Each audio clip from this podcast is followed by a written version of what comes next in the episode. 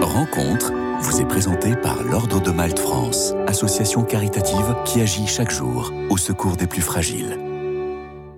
Bonjour à tous, Bénédicte Delélis, bonjour. Bonjour. Merci beaucoup d'être avec nous, enseignante en théologie. Vous êtes l'auteur de nombreux livres à succès pour petits et grands, et notamment sur Claire de Castelbajac.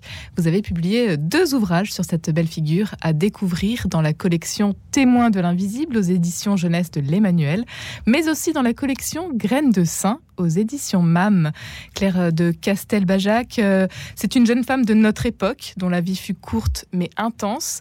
Euh, née le 26 octobre 1953 à Paris, elle est emportée par une méningite à l'âge de 21 ans. C'était le 22 janvier 1975. Servante de Dieu, sa cause en béatification s'est ouverte en 1990. Pour commencer, Bénédicte Delélis, dis-nous pourquoi vous êtes-vous intéressée jeune femme? Ah, alors c'est très simple. En fait, quand j'étais en, euh, j'étais en troisième, une maman est venue dans mon école. J'étais chez les Dominicaines du Saint-Esprit à Nantes. Et cette maman était très impressionnante parce qu'elle était veuve. Elle avait une quarantaine d'années, elle avait quatre enfants et elle avait perdu son mari dans un, avec un cancer très brutal. Et elle est venue dans ma classe faire un témoignage sur Claire qu'elle avait très bien connu. Et donc ce témoignage était très beau et dit par cette femme veuve qui était debout, qui était joyeuse, qui et qui parlait de son amitié avec Claire et de la joie qui avait habité Claire, de la pureté de son cœur. Enfin, elle nous racontait comment elle avait connu Claire, toutes, les anecdotes de sa vie avec Claire. Et moi, j'étais donc en troisième. Je me rappelle encore d'où j'étais dans la classe. J'étais près de la fenêtre et je me suis dit, oh, une vie comme ça, c'est ça que je veux. Et donc, je crois que cette rencontre avec Claire, pour moi, jeune fille de, je sais plus quel âge j'avais, on ne sait plus quel âge on est en troisième, mais a été déterminante. Et j'ai été heureuse de donner ce qu'on m'avait donné et donc de moi aussi raconter cette histoire donc aux enfants dans la collection Graines de Saint, qui est bien connue souvent des petits enfants où il y a des chants où on est emporté dans cette histoire par la musique et puis une histoire plus longue plutôt pour les collégiens et les ados où on entre plus dans l'épaisseur de l'adolescence de Claire, ses questionnements, etc., où on a plus le temps de voir la personnalité de cette euh, jeune fille. Cette euh, jeune fille, euh, alors justement pour savoir un peu plus, qui est-elle? Elle a un caractère plutôt bien trempé. Ah oui alors moi je trouve que c'est pas ça ce qui vient peut-être le plus à l'esprit. En fait, elle est surtout très très heureuse de vivre. Et ça, je trouve que on a commencé le graine de sang avec Anne-Sophie Ram juste après le confinement. Et on a choisi Claire parce que après cette période morose et tristounette et grise où les gens étaient euh, le moral dans les chaussettes, on s'est dit il faut montrer que euh, la vocation que Dieu nous donne à tous c'est le bonheur. Et Claire, elle manifeste ça à la fois naturellement et surnaturellement. Je vais vous expliquer parce que il me semble qu'elle a comme grâce un peu donnée par les anges dans son berceau, comme les histoires de fées là qui déposent des dons dans les berceaux. Elle a comme grâce d'être pleine de gratitude et elle l'est euh, naturellement. C'est une petite fille qui, par exemple, va toujours embrasser sa maman, qui passe son temps à dire je vous aime, comme j'ai de la chance, vous êtes bon avec moi. Elle laisse des, des petits mots, euh, des petits billets doux à ses parents, en disant pour m'avoir tant aimé, mille baisers. Enfin, une petite fille, mais qui a un cœur magnifique et plein d'amour. Ça, c'est naturel. Et puis, on va voir qu'à l'adolescence, bah, elle va être un peu bousculée, comme euh, beaucoup de, de, nos contemporains, euh, trouver que la vie est plus dure, elle va perdre un oncle très cher, elle va être euh, seule, elle va avoir des, expériences d'amitié brisées qui vont lui faire énormément de peine. Enfin, voilà les expériences de nos ados. Elle va avoir du mal à ne pas avoir un, amoureux euh, euh juste pour s'amuser et choisir vraiment d'attendre, de trouver l'homme de sa vie. Enfin voilà, toutes ces choses qui vont émousser cette joie et cette joie qu'elle avait naturellement et faire que tout à coup elle va découvrir la joie de Dieu, c'est-à-dire la présence de Dieu dans mon âme qui me donne la joie. Et une joie qui dure même quand j'ai perdu mon oncle, même quand les amitiés s'effritent, même quand la vie devient difficile. Elle grandit dans un environnement euh, très aimant, en tout cas, euh, euh, même si elle connaît la maladie aussi, elle arrive toujours à, à surmonter les épreuves qu'elle euh, qu'elle connaît depuis toute petite. Alors, ce qui est touchant pour nous, je trouve, avec Claire, c'est que c'est pas des épreuves euh, comme, je sais pas moi, une vie comme Jean-Paul II, qui perd sa maman très jeune, qui connaît la guerre.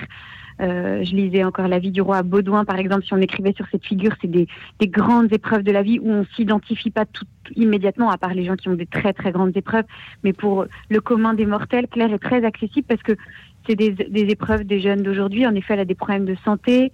Euh, donc elle a des gros problèmes de dos qui sont assez à l'image de son caractère parce qu'elle est très casse-cou, elle est très sportive. Et donc elle fait du trapèze et elle tombe du trapèze. Elle fait de la mobilette et elle tombe de mobilette et elle s'abîme euh, la colonne vertébrale. Et donc elle va en effet être à l'arrêt pendant euh, toute l'année, enfin toute la fin d'année de sa terminale et passer son bac en septembre en sortant de l'hôpital. Voilà, donc on voit des, des, épreuves qui sont des épreuves plus quotidiennes et plus communes et, qui, et qui, en effet, elle va traverser avec euh, paix et avec euh, cette espèce de joie qui la caractérise. Ce, cette joie, cette euh, joie de vivre, c'est ce que vous avez envie de, de nous transmettre à travers vos, vos, ouvrages sur Claire de Castelbajac. Bénédicte de Lélis, quel est ce secret de la joie justement Qu'elle peut nous transmettre aujourd'hui, cette Claire de bah, Castelbajac? Peut-être qu'il y a deux aspects de cette joie. Il me semble que le premier aspect, c'est être sûr que Dieu m'aime et qu'il m'aime tellement que je peux avoir confiance en lui. Ça, c'est vraiment une joie peut-être indissociable de la confiance de Claire. Euh, Claire, elle est comme un enfant. Elle a fait cette expérience, comme vous me disiez très justement, d'être très aimée. Et du coup, peut-être qu'elle elle comprend naturellement qu'est-ce que ça veut dire Dieu même, parce que ses parents l'ont tant aimée qu'elle est dans cette confiance. Et elle comprend avec son cœur euh, très spontané que Dieu l'aime vraiment et que donc elle peut être confiante que c'est un père qui l'aime. Ça, c'est peut-être le premier aspect de sa joie. Dieu l'aime et donc elle a confiance en Dieu. Donc il y a par exemple une anecdote très amusante de la vie de Claire où elle est euh, en pèlerinage à Lourdes et, il pleut. Donc elle a une tente sans tapis de sol, sans, où il n'y a pas de fond dans sa tente. Et il pleut sur tout le camp et, elle, et les gens lui disent ah c'est affreux, t'as pas de tapis, mais tu vas être complètement trempé. Et elle, elle répond d'un air espiègle ah non non vous verrez, il ne pleuvra pas sous ma tente. Et l'histoire raconte, les témoins disent, il a plu partout sauf sur la tente de Claire. La partie du campement où était Claire, il n'a pas plu. Voilà, donc une espèce de confiance dans les détails, Dieu s'occupe de moi. Ça, c'est peut-être le premier aspect de sa joie. Et le deuxième, c'est l'amour qu'elle a pour les autres. C'est une petite jeune fille qui déborde de délicatesse. Elle, elle, est, elle a beau être un peu casse-cou, sportive, un peu roots, elle a un cœur d'une délicatesse et donc elle s'ingénie à, rendre les gens heureux. Donc elle, fait des gâteaux, pour euh, son entourage quand elle est jeune fille à Toulouse. Elle voit des gens pauvres dans la rue, elle leur cuisine des gâteaux qu'elle va distribuer. On voit une grande délicatesse de cœur. Peut-être c'est les deux aspects de sa joie, la confiance en Dieu et puis l'amour, la charité au fond. Le secret de la joie de Claire euh, de Castelbajac euh, que vous euh, racontez donc dans deux ouvrages. Vous nous en avez un petit peu parlé. Il y a notamment donc Graines de Saint aux éditions MAM. C'est un, livre CD avec très belles illustrations, plutôt pour les plus petits. Qu'est-ce que vous diriez? Voilà, la collection Graines de Saint, c'est 6-10 ans, voilà à peu près, avec les illustrations magnifiques d'Éric Puybarret et les chants d'Anne-Sophie Ram qui sont bien connus, que les enfants d'aujourd'hui connaissent et chantent avec de tout leur cœur. Un beau conte musical donc à découvrir euh, euh, dans cette euh, dans ce livre dans cette édition dans cette édition Graines de Saint. Et puis pour les plus, plus jeunes, plus grands, disons, euh, aux éditions de l'Emmanuel, euh, cette euh, collection Témoins de l'invisible. elle a su toucher les cœurs, cette Claire de Castelbajac. comment est-ce qu'elle peut aujourd'hui rejoindre tous ces jeunes qui vont la découvrir grâce à vous Bénédicte Je qu'il y a un, aspect de, de sa vie qui est assez contemporain et qui nous secoue un peu et qui nous remue c'est la, détermination qu'elle a pour la pureté. Ça, c'est quand même assez impressionnant et c'est évidemment un rebours de notre temps. Et à la fois, je crois que ça rejoint au fond euh, l'aspiration des jeunes, qui est d'un amour vrai, d'un amour pur. Et, Claire est à l'inverse de ce que nous propose le monde d'aujourd'hui. Et elle se détermine pour cette pureté. Elle a cette prière que j'aime beaucoup et qu'elle récitera tout au long de sa vie.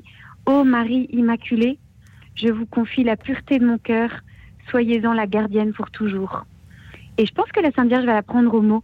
Alors, ce qui est assez beau, c'est qu'on voit que c'est au prix de combat et que c'est pas euh, sans coup fait rire, que Claire est une jeune fille normale, et notamment quand elle arrive à Rome et que ses parents sont loin, elle est assez seule, elle se met à avoir une vie euh, totalement sans horaire, sans obéissance, sans contrainte, et elle commence un peu à lâcher la pratique religieuse, et elle commence un peu à, à vaciller, puis elle écrit à ses parents avec une très très belle confiance euh, c'est difficile de ne pas avoir d'amoureux euh, juste pour s'amuser, juste pour le plaisir d'être dans les bras d'un beau garçon. Finalement, j'ai du mal.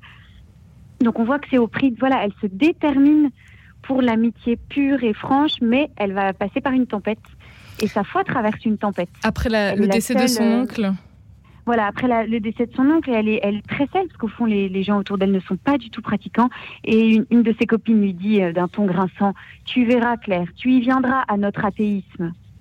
Et elle, au départ, elle se sent plus forte que tout. Elle dit Non, pas du tout, je n'y viendrai pas à leur athéisme. Et puis en fait, elle est entraînée dans cette espèce de voie pendant une année. Elle va, elle va arrêter de travailler, elle va manquer de redoubler. Enfin, tout, tout, lâche un peu chez Claire. Elle arrête d'aller à la messe le dimanche. Enfin, elle, elle, commence à arrêter. Elle y va un peu, mais voilà, elle commence à lâcher. Et, et elle est rattrapée par, en fait, par la tristesse. La tristesse l'habite et c'est la première fois de sa vie qu'elle a plus cette joie euh, comme un ruisseau au fond d'elle euh, qui chante et qui court. Et elle comprend que cette joie, c'est Dieu. Et que dès qu'elle lâche le bon Dieu, euh, elle perd sa joie. Et puis elle fait un pèlerinage à Lourdes et en Terre Sainte. Et là, elle, est, elle dira qu'elle est complètement convertie. donc j'aime ça pour les jeunes parce que on voit que c'est pas en un claquement de doigts et que euh, la vie de Claire est un itinéraire avec des hauts, des bas, euh, des, des, des, peines et des, et des nuits. Et que finalement, elle lâche pas la main de Jésus. Et le bon Dieu la récompense au-delà de tout ce qu'elle pouvait imaginer, puisque elle ne savait pas quelle était sa vocation claire. Elle se demande est-ce que je dois devenir religieuse? Est-ce que je dois me marier? Elle a une grande peine de cœur parce qu'elle est amoureuse d'un Xavier qui ne l'aime pas. Et, finalement, sa vocation, c'est le ciel, la louange de Dieu.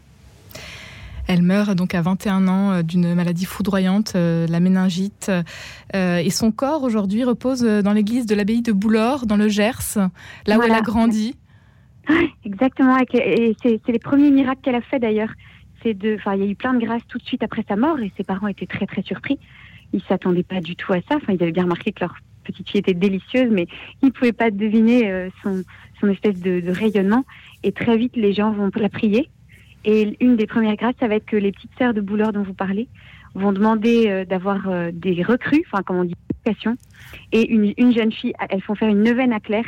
Et paf, une jeune fille Claire frappe à la porte pour devenir religieuse à Boulor. Servante de Dieu et peut-être bientôt sainte, euh, Claire de Castelbajac. Merci de nous avoir fait découvrir cette belle figure, Bénédicte de Lélis, et euh, vos ouvrages donc aux éditions MAM et aux éditions de l'Emmanuel à découvrir bien évidemment pour en savoir plus sur elle. Merci d'avoir été avec nous aujourd'hui, Bénédicte de Lélis. Rencontre vous a été présentée par l'Ordre de Malte France, association caritative qui agit chaque jour au secours des plus fragiles.